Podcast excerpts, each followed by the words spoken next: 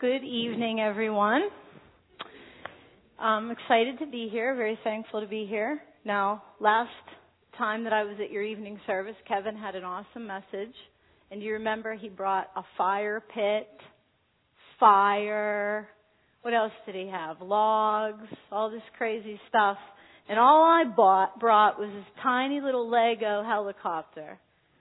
And I said it right here when I came in. I went to the back to greet a few people and I looked up and it was gone. My only prop. Nick thought it belonged to Vicky, who put it on her little stand up there, but it was mine. Hold on a second, I have to secure my. There we go. Okay. These things scare me because I can't sing, and so I try to keep them as far away from me as I can when I'm in the pew, just in case it's on, you know? Nobody wants to hear this. Um, I'm very glad to be here. The message tonight is called Living in Awe Instead of Aw. What do you think? You like it? We are supposed to live in awe instead of aw, but I don't know about you. So often I don't. I stand around, I sit around, and I think to myself, ah. Oh, but that's not the way that we're meant to live. And that's what this message is about. It's about living in a true sense of awe. And I want to tell you that um, I can be as goofy as the next person. The people that know me know that I love to have fun. But when it's time for God's Word to go forth, it is a serious, serious time. And I want to tell you that God's Word is so powerful. Hebrews chapter 4, 12, 412 tells us that it's living and active. How many of you know that verse? Sharper than a two-edged sword. And I want to tell you in a very serious way, I had the opportunity last weekend to share with two Alliance women group, women's groups.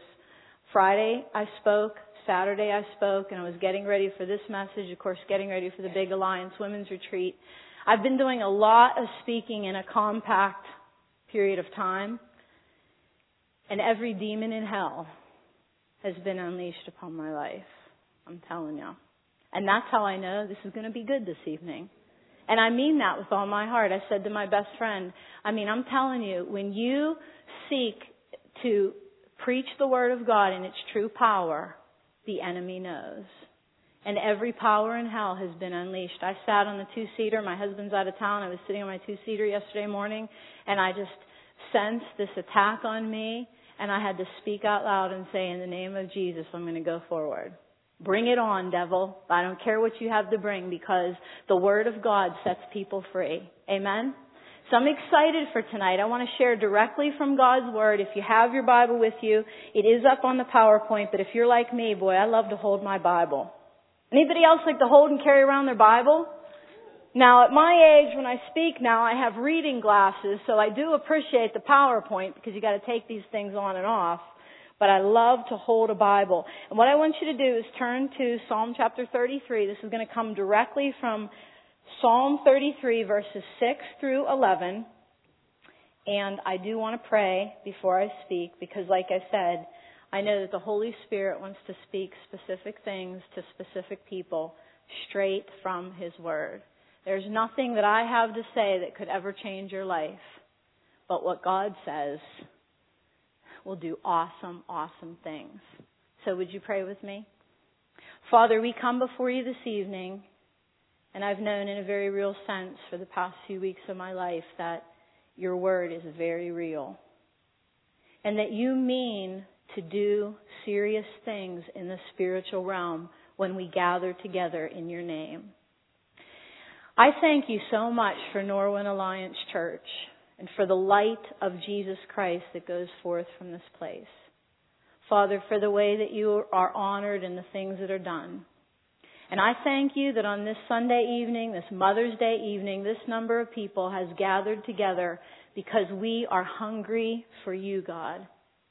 No matter what entertainment, no matter what things the world has to offer, it cannot compare, and we are left hungry unless we feed upon your word. So I thank you that you're with us tonight, and I pray for my heart and every heart that is in this place that you would cleanse us from our sin and break us and open us to hear what you are saying. Lord, you have worked in my own life through this message and are teaching me a lot of things, and I pray that others would learn from you as well. We need deep, deep in our hearts to know who you are and to live that truth out. And I am praying that you do great things by your word. Thank you for Psalm 33. Thank you for Jesus Christ. And thank you, Holy Spirit, for being here with us in the sanctuary tonight. And we pray this in Jesus' name. Amen. Amen. Psalm 33, beginning at verse 6. Let me get my clicker here. I'll put it up there on the screen. Uh, I hope that you will you know, what I try to do is if God speaks to my heart through scripture, I try to do whatever I can to get that scripture memorized so I can meditate on it all the time. And that's what we ought to do. We ought to have this in our heart. Psalm 33, beginning at verse 6, says, By the word of the Lord the heavens were made, and by the breath of his mouth all their host. He gathers the waters of the sea together as a heap. He lays up the deeps in storehouses.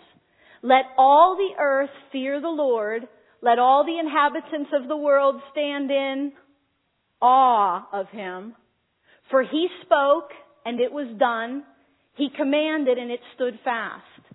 Now the Lord nullifies the counsel of the nations and he frustrates the plans of the peoples. But the counsel of the Lord stands how long? Forever. And the plans of his heart from generation to generation. This is a powerful, powerful scripture. And we're going to start right at verse 6. By the word of the Lord the heavens were made, and by the breath of his mouth all their host. I think it's very important for us as Christians. We get caught up in this culture today of different how-to books and Jesus can do this for you and God can do that for you. And I think sometimes what happens is we don't go back to the basics of what is the treasure of God in His Word. And square one in the book of Genesis is that God made everything out of nothing. Now this is important to keep in our minds. It is a fact because so many times in my life I have thought to myself, in this area of life I am down to nothing. Have you ever felt like, like, like that? My emotions are down to nothing. My health is down to nothing. My hope is down to nothing. But Genesis can help you out to remind you that God can make something out of nothing. Can anybody else do that? No. Now, to give you an example of what I'm talking about, how many people in this room know that Mrs. Prindle's favorite thing is what, Annalise? Legos. Other than God in the Bible, of course. I love Legos. Now, I kid you not, if you come to my house, one of the coffee tables in my living room is adorned with a Lego Sun House and a Lego airplane. I love Legos. I love to build them. I think they're the coolest thing. Uh, this helicopter here was actually a gift from one of the first grade students where I was a principal at. Isn't that cool? They'd get me Legos for Christmas, Legos for my birthday, and I'll never forget when Kylie gave me this for my birthday in March. And uh, I went to the first grade room one day to check on the first graders, see what they were doing, hang out a little bit, you know. And Kylie said to me, Did you like the helicopter I got you? And I said, I loved it. It's Legos. It's so cool. And she said, Well, did you build it yet? And I said, No. And I could see her face just dropped, you know. So I went into my principal's office and I did what every good principal would do on a Monday afternoon built Legos. It was awesome. So I went and I built a set and she was so happy. But I'll tell you what, I love Legos and I always have. Growing up, my mom and dad always made sure that I had Legos. Okay? One of the things that I would do with Legos is I would build Lego mansions. You know the coveted green platform pieces? They're so expensive to buy. Well, back when I was a kid, they were like this big. And I would try to collect as many as I could. I'd get like 13 or 14 of those pieces, connect them in different configurations, and build a mansion out of it. Now, I wouldn't put a roof on the mansion or very high walls because the point was to put furniture in there. You know, I would have couches and bookshelves and offices and indoor swimming pools in the Lego mansion. Yeah, my mom would clean out butter bowls. She'd give them to me, and I'd put bowls on the platforms and the little Lego people could jump in the water and go swimming. Is that creative or what? I'd build these mansions and my brothers would threaten to destroy them and it was a real fiasco. But I also built Lego spaceships, designed my own, yes. Um, at the age of like nine or ten, was offered a job with the Lego company. When you grow up, come join us. You know, yeah, right. And they sent me a few free Legos. But I would make these Lego spaceships where the wings would go up and down and the wheels were retractable. It was so cool, and I'd play for hours. I love Legos still to this day because it fosters creativity in the 42 year old or the child. Okay? When my nephew, uh, my nephew Jake loves Legos, so even if he says to me, Aunt Shelley, would you go buy me the $300 set of Legos? Oh yeah, sure Jake. Just so we can build them together, you know? Legos are awesome. But they remind us of something. When I say that I created Lego mansions, I'm not really speaking accurately. Because the Lego mansions that I would make, to make those things, number one, I was using a brain that came to me by God. Did we have anything to do with our brains being created? No. God gave me my mind, and my brain is creative because I'm made in His image.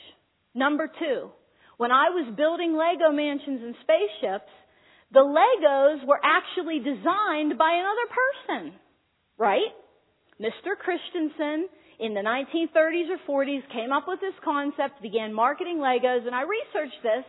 Legos are actually made of crude oil out of the ground. Oil is refined and taken out of the ground, and that plastic, certain type of plastic, is taken and heated to 449.5 degrees Fahrenheit, put into a Lego mold, applied 50 to 150 tons of pressure to one Lego piece. It comes out, it's cooled after a few seconds, and sent down the conveyor belt.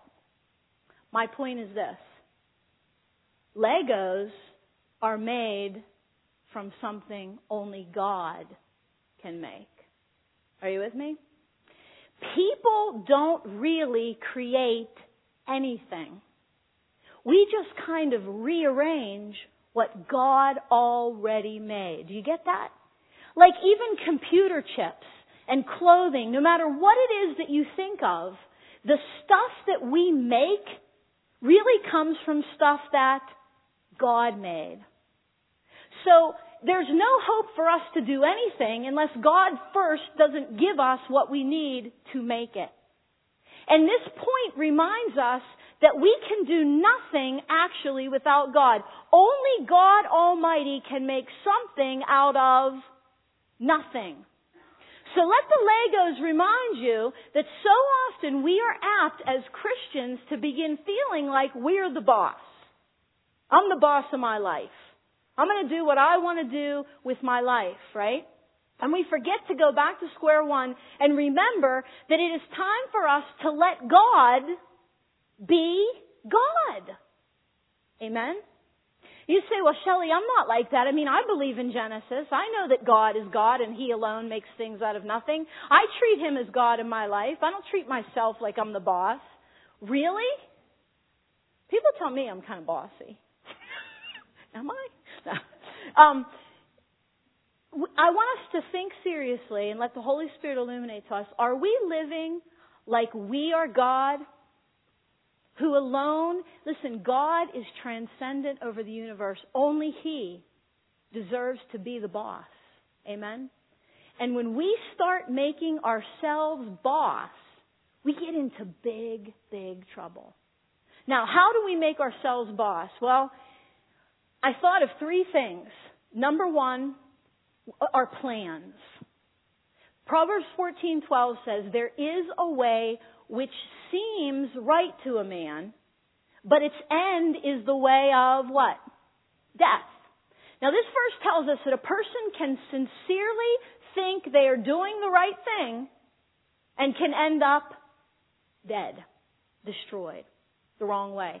Sincerity is not all that we need. We need to submit everything that we have to God. Now, when we think about our plans and whether we're acting like the boss or letting God be God, let's, let's bring this down to the nuts and bolts of everyday life. When was the last time you spent a large sum of money?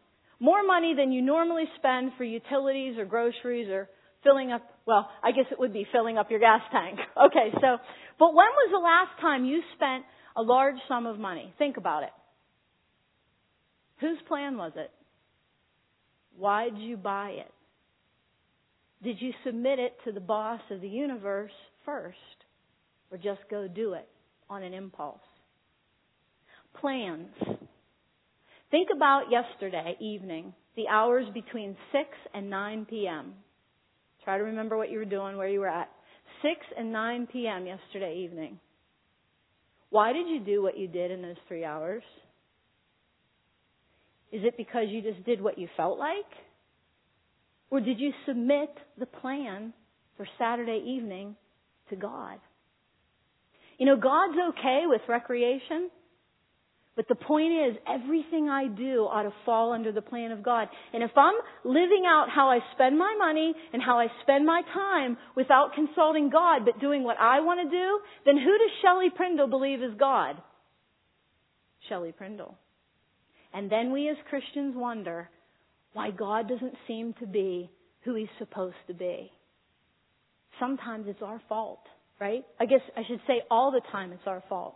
How about when it comes to accountability? Because Hebrews 4:13, this verse is just riveting. There is no creature hidden from his sight, but all things are open and laid bare before the eyes of him with whom we have to do, or with whom we must give an account. Isn't that something? So let me ask you a question. That conversation you had with that person a few days ago that wasn't exactly the most God honoring conversation in the world. Did we really think that we would only answer to ourselves for what we said? Or did we know we were going to answer to God for those careless words? Think about it. Accountability. The secret thoughts and the habits and the sins that we commit, that we think, that we say, do we really live like we know we're accountable to God for those things? Or do we somehow think that we're only accountable to ourselves? Because if we're not living as if everything is accountable before God, then we're living like we're God and not like He is. What about this? What about passion? Philippians 3:19 says about the enemies of the cross of Jesus Christ, that's the context. It says their destiny is destruction, their god is their stomach. Now the reason Paul uses this analogy is think about your stomach. We eat, okay? I went to the country buffet today and ate, and I filled up my stomach pretty good. You know, more than it should have been. You can fill up your stomach and feel so stuffed and you're like enjoying it as it's going in. Four to six hours later, what happens? How many times have you ever eaten and said, I'll never be able to eat again? Four to six hours later, I'm grazing for potato chips and, you know, different items. Paul uses this, this analogy because what he's trying to say is, if we live for any pleasure other than what God's pleasures are, we will gorge and feed ourselves and maybe temporarily enjoy it. But all that's going to happen is a short time later, we're going to be left empty and hungry again. Amen? And this is important for young people to know and remember. We can give in to all kind of things that the world says we need, you know, to drive us, to make us happy, to give us pleasure. But unless our pleasure is derived in glorifying God, I'm going to tell you something. We're going to end up empty. So when we let God be God, when we realize that He alone is the one that can make something out of nothing, that He truly is the boss and that I need to put myself in the proper place, life can change. And for a lot of us, including me, this was very um, convicting for me, and God changed some things in my life. And when I asked Him to help me with these things, He helped. And sometimes it's painful but it makes our life what it's supposed to be. We need to remember that only God is really God. Now, the Bible goes on to say that He made everything by the breath of His mouth. Then it says He lays up the deep in storehouses. And it tells us next, in consideration of the fact that He made everything out of nothing by His word, it says, let all the earth fear the Lord. let all the inhabitants of the world stand in awe of him. Does that sound like a commandment to you? Right? You think of all the commandments in the Bible. Did you ever think of this being a commandment? The psalmist said, let all the inhabitants of the world stand in awe of God. And what I want to uh, express to you this evening is what God has really ground into my heart lately is we should have a posture of awe towards God. In other words, we should be waking up every morning, going to bed every night, and all the moments in between, even if we're not physically doing so and actually saying the words, we ought to be living in a state that says, God, you are the Lord, and I stand in amazement of what you're going to do and what you are doing. How many people live like that? No, instead we're living in, right? We're supposed to live in a state of awe. Now, exactly what does that mean? Well, listen, in the church of Jesus Christ today, I fear that we are standing in a posture of manipulation. Would anybody agree with me? In the church of Jesus Christ at large today, as I analyze and look at things against God's Word, we have gotten way off base. And what people, you go to Christian bookstores and you listen to preachers on television, and oftentimes what the goal is, I want God to do this for me. I'm going to go to Jesus because this is what I want my life to be like, and I'm going to go to Him and ask Him to make my life that way. Who's God there? Okay? Did you forget that we are just pea brains?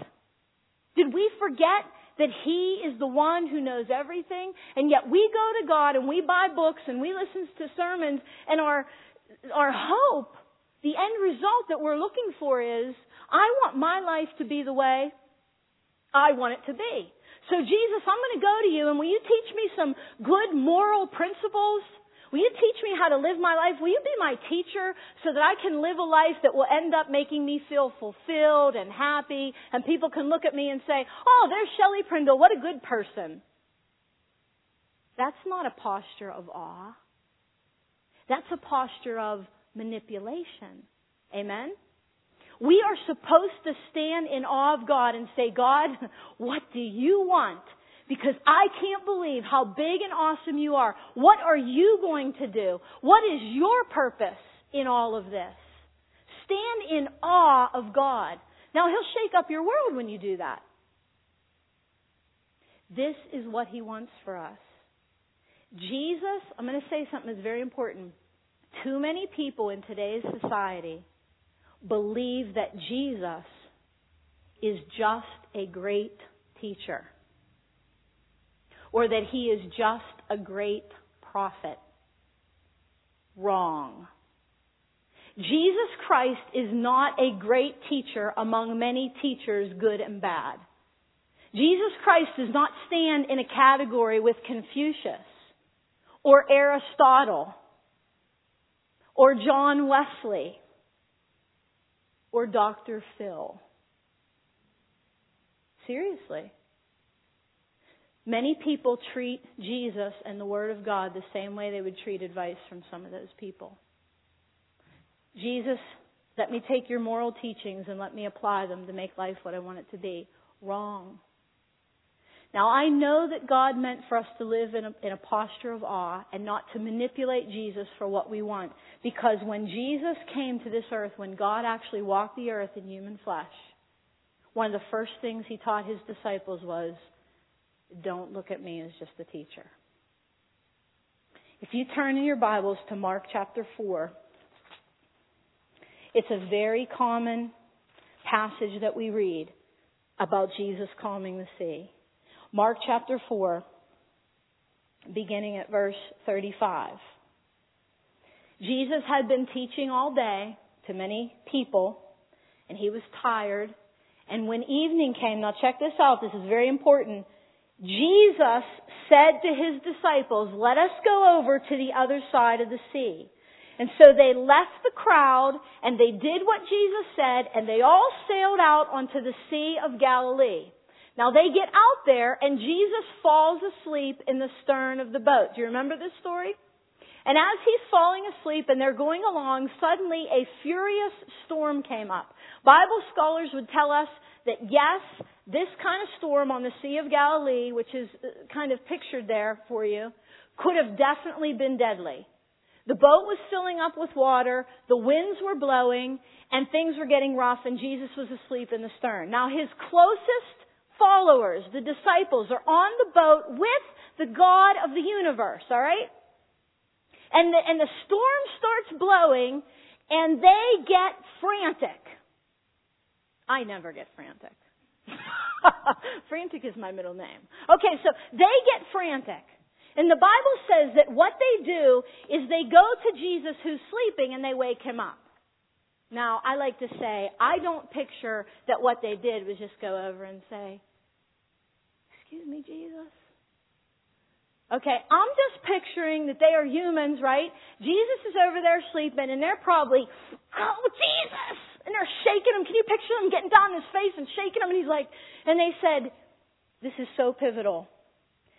Depending on your version, it may say something different. Mine says they looked at him, they shook him frantically, and they said, Teacher, or Master, or Rabbi, but the Greek root is all the same. They addressed him as a teacher. They said, Teacher, don't you care if we drown? Don't you care that we're dying? You have to put yourself in the moment. Would you have done that? But it's critical what they called him. And as soon as they woke him up, what Jesus did, I love this because it ties with what we just read in Psalm 33. I love how the Old and New Testament go together. Didn't we just read that he lays up the deep in storehouses? He gathers the waters of the sea together as a heap? Why can Jesus control the waters? Anybody? Because he made them. Ah, everything goes back to the beginning. He made the hydrogen and the oxygen. He made the wind and the waves. So he gets up in the boat. His, his disciples are frantic and they're calling him teacher. And he stands up. He rebukes the wind and he speaks to the storm and he says, calm down, be still. Can you imagine being on that sea? And in an instant, everything grows calm. Now put yourself in that place and you're standing there, okay? I love this part. Jesus looks at them and he says, Why are you so afraid? Do you still not have the faith? Okay? Then the Bible tells us, Luke actually adds that they were amazed and afraid. But what does it say happened next? They became very much afraid or amazed and they said to each other, somebody tell me, what did they say to each other? Did they say teacher again? What did they say? What's your Bible say? Who is this? Their posture changed from one of you're a good teacher to one of who in the world are you? Amen? This is, this is pivotal, and I want to pause here and I want to say this very, very slowly. Jesus is God. Whose idea was it to go out into the storm? Whose idea? Jesus. Did he take them out in the storm because he didn't love them? But he purposely took them out into what was going to become a storm. Why did he do it? To get to the heart of the issue and teach them. I am God. Quit playing around with ideas of me. Quit pretending I'm about being a good moral teacher and get to realize that I manipulate and have command and control over the entire universe because I made it. Now this is pivotal. He took them out into the storm so that they could stand and say, it was a different kind of fear. They weren't afraid of dying now, were they? Because he just saved them. So what kind of fear was this? This was a healthy and right fear. It's an illustration when we teach our kids, you should fear the Lord. They're like, should I shake before him? Maybe sometimes, but the kind of fear they have here, they're not afraid of death. He just saved them from death. This is a healthy fear that says, God, you can do anything. You are the boss. You are the one I have to stick with. I am helpless without you. I'm drowning in the storm without you. And that is what you want me to see. Now, I want to say something tonight. In my life lately, God has put me out into some storms. How many of you? You've been in some storms? Let's just testify. Yes, we are. When God puts you out on the Sea of Galilee and you're in the middle of a storm, it's not to kill you. Although sometimes it feels like it, doesn't it? He takes us out into the storm to show us our picture of Him needs to be a whole lot bigger. Amen? I don't know what it is that you're going through tonight, but I know that the Holy Spirit is speaking to hearts, and I know God wants us to emphasize whatever storm you're out on, it's not because God doesn't love you. It's because God wants to teach you. He's bigger than the storm. He wants to teach you He's bigger than anything. And He'll shake up and strip away and knock down any concept of Him that you have that is less than God. Amen? A posture of awe instead of one of manipulation. It's a critical, critical point. And it all ties back to Him being in control. I want to tell you something. You know, one of the things that I struggle with is uh, being a diabetic disease. You know, people struggle with financial problems, relational problems, problems in our bodies, problems in our homes, right? Who made my body? Jesus. So you know how to take care of it? Amen, He does. It all goes back to the beginning. Whatever your situation is, who created families? Jesus. Can He take care of your family? Yes. Who created the mind that He gave you? Who told us to fill the earth and subdue it, to work, to have jobs, to go out, to be a part of His plan? Jesus. Can He control your job situation? Does He know where you're supposed to be? Amen. Amen? Everything. He made everything out of nothing, and He wants us to be in a posture of awe, not of manipulation. Now, the Bible says, let all the inhabitants of the world stand in awe of Him. Why should we? It says, because He spoke and it was done. Why should I be in awe of Him? Because He commanded and it stood fast. That's a pretty good reason, isn't it? Now, how many of us in this room would like to be able to speak and something happens? Mothers? Wouldn't you love to say, room, be clean. Child, be quiet. Husband? No, no, no. Okay, so anyway, you, you know, you would love to speak and have something just happen. Wouldn't that be awesome? Did we just see this illustrated in Mark chapter 4? Okay, Jesus is God in the flesh. He's showing us there that He is the creator. You know, Jesus was the active agent in the creation of the universe. So He's showing us there, I made it, I control it. He speaks and it's done. He commands and amen, it stands fast. I'm going to tell you what. That is some powerful word. I've never seen a word like that. I've never known anybody that could speak into existence things that didn't exist before. Do you realize back at the scene of creation, God spoke, let there be light, and there it was. I love the part, you know, I personally love fish and sharks and all that kind of stuff. I love when it says, He just looked at the seas that He made and He said, let them teem with all the creatures of the deep. Can you imagine? And they all just came into existence? This is incredible. And hopefully you're sitting there saying, man, Shelley, that's some powerful word. Yes, it is. And I want to take you, you can turn there if you want to, to 1 Peter chapter 1, verses 23 through 25. Here's what the Bible says. We're going to connect this to the Word. I like to tie, you know, you should let Scripture interpret Scripture, right? Keep it all together. Here's what Peter said. He said, You have been born again.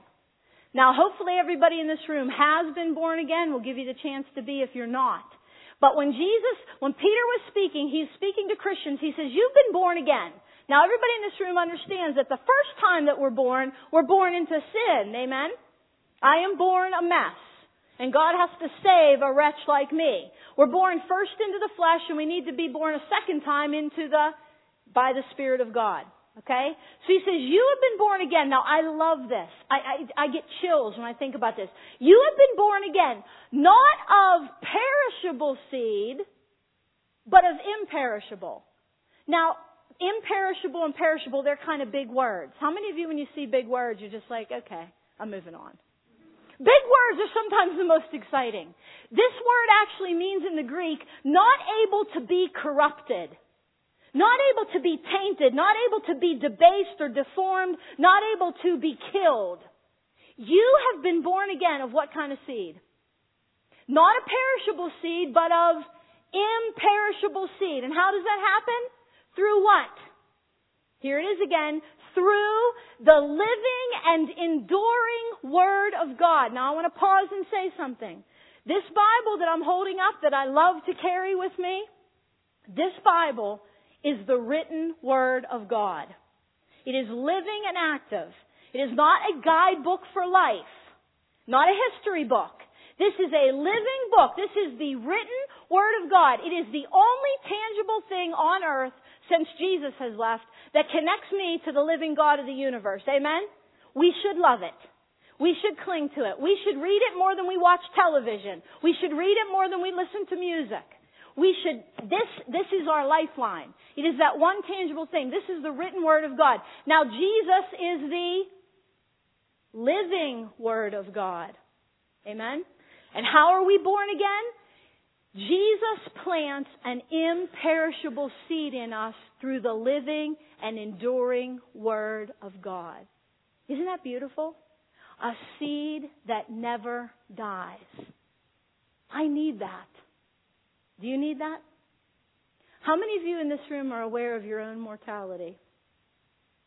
And at the end of our days, we face this great, this great chasm called death.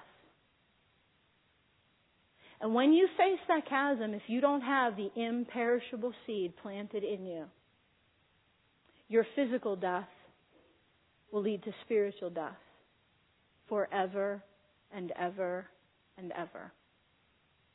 There is only one way to cross that chasm called death and live again. When you get an imperishable, incorruptible, undying seed planted in you. Isn't that beautiful? Picture this. When we get saved, that seed through Jesus, through His sacrifice, through His resurrection, by reading and believing this word, gets planted in me. And when they put my body in the ground, Although, like I always say, Jesus is going to come back before I have to die. Him and I, you know, we have a thing, okay? but if, if he doesn't, and they put my body in the ground, it will begin to disintegrate.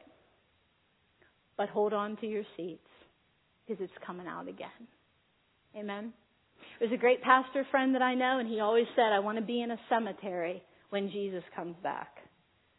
I want to be standing there and I want to watch the bodies rise from the ground.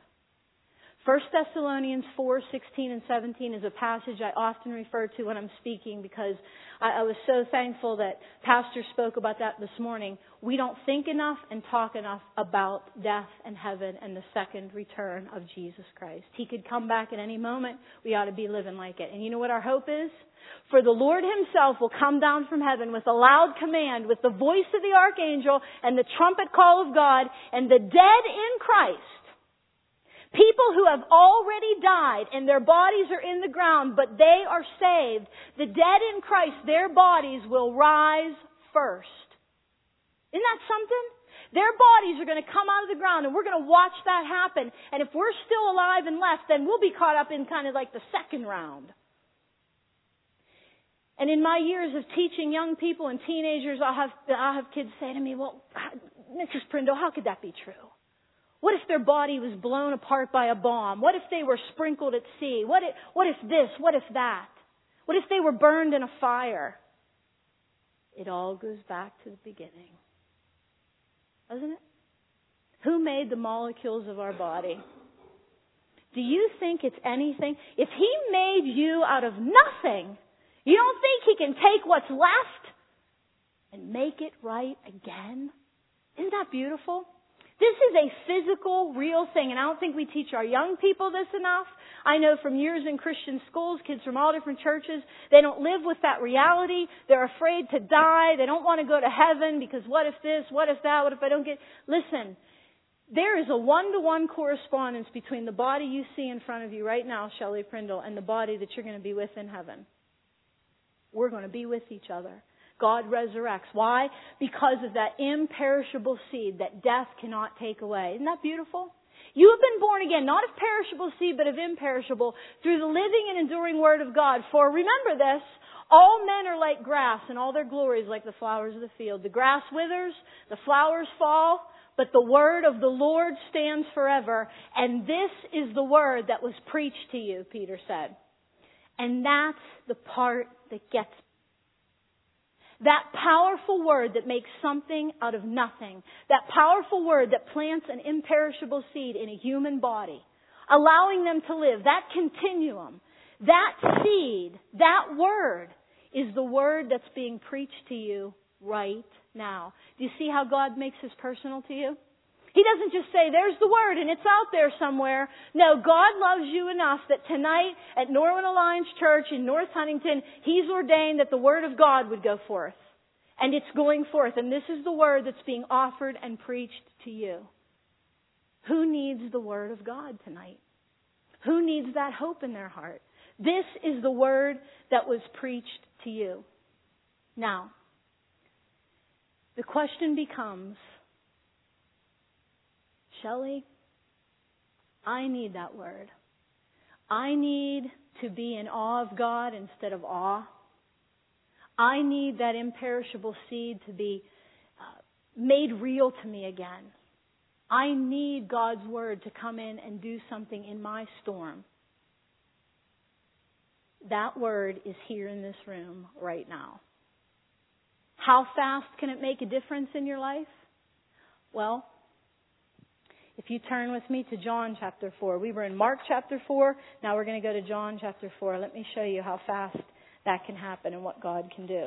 In John chapter 4, beginning at verse, don't have my reading glasses on, but I think it's 46. By the way, this is not just a large print Bible, it's a giant print Bible. And I'm still saying, I think it's 46.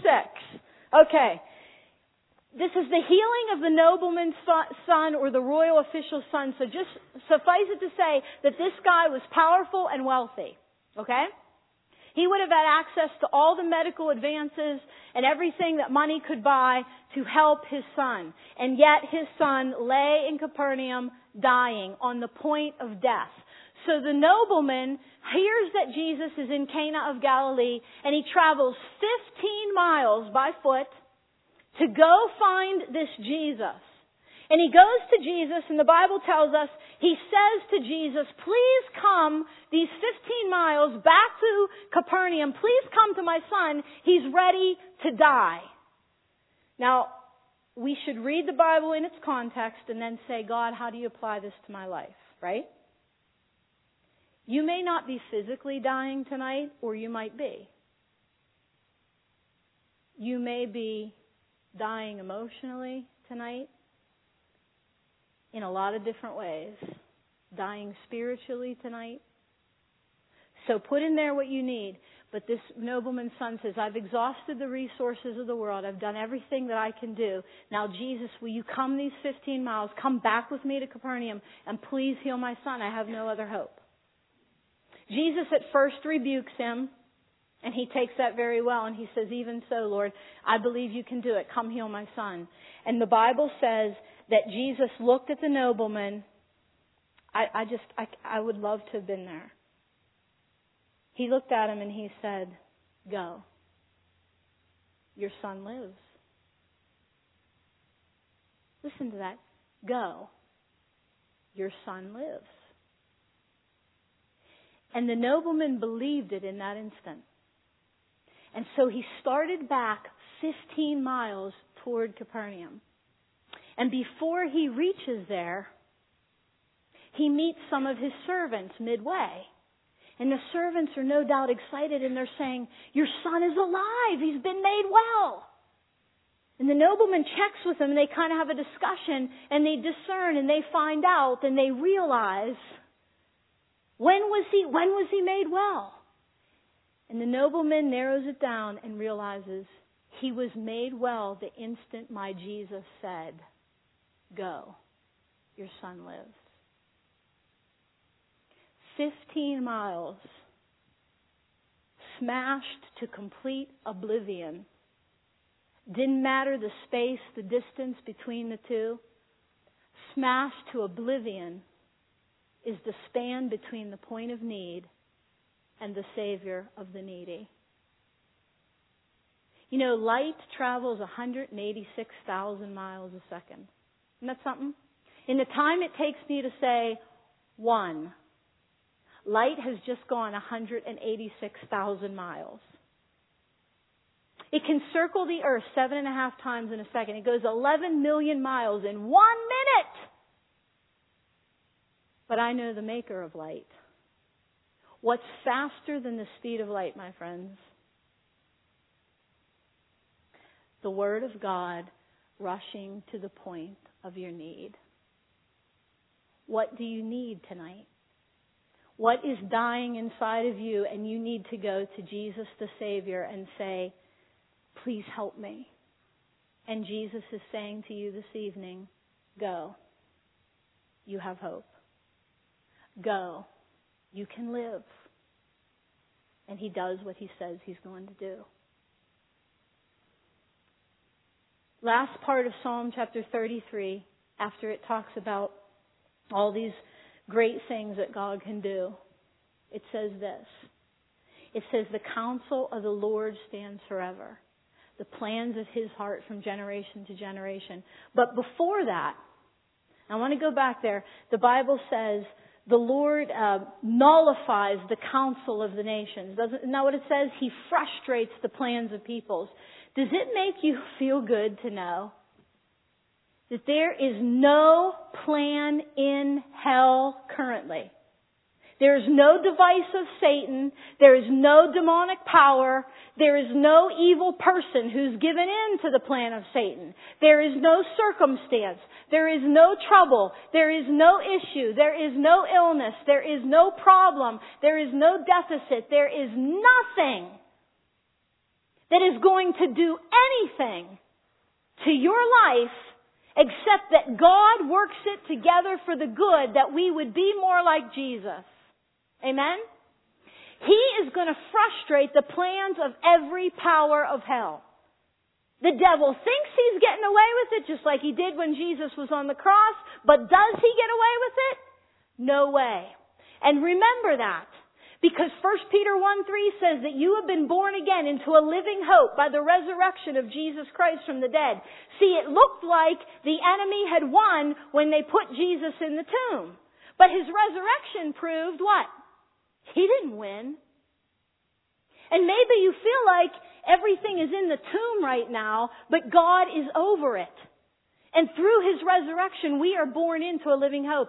God is going to frustrate all the evil plans of the world. I don't know how He does it, but I stand on Ephesians chapter 1 and verse 11. It says, For we also have obtained an inheritance, having been predestined according to His purpose. I love this. Who worketh all things after the counsel of his will. Who worketh the holocaust after the counsel of his will. Who worketh sickness after the counsel of his will. Who worketh any problem that we face and any plan the enemy brings. He worketh it all after the counsel of his will. But, unlike those plans that he will frustrate and undo and make work for his will, the plans of his heart stand forever and forever. Is that beautiful? Now I love the way he says it. The nuance here is amazing. He tells us first that his counsel stands forever, but then he makes it personal and he says, my plan will go forth from generation to generation. In other words, this isn't just about some high and lofty thing is going to go forward. I'm going to fulfill it from one generation. And what's a generation made of? People. Isn't that beautiful? From your generation, Shelley, to the generation after you, in every individual person's life, my plan and my counsel is going to stand.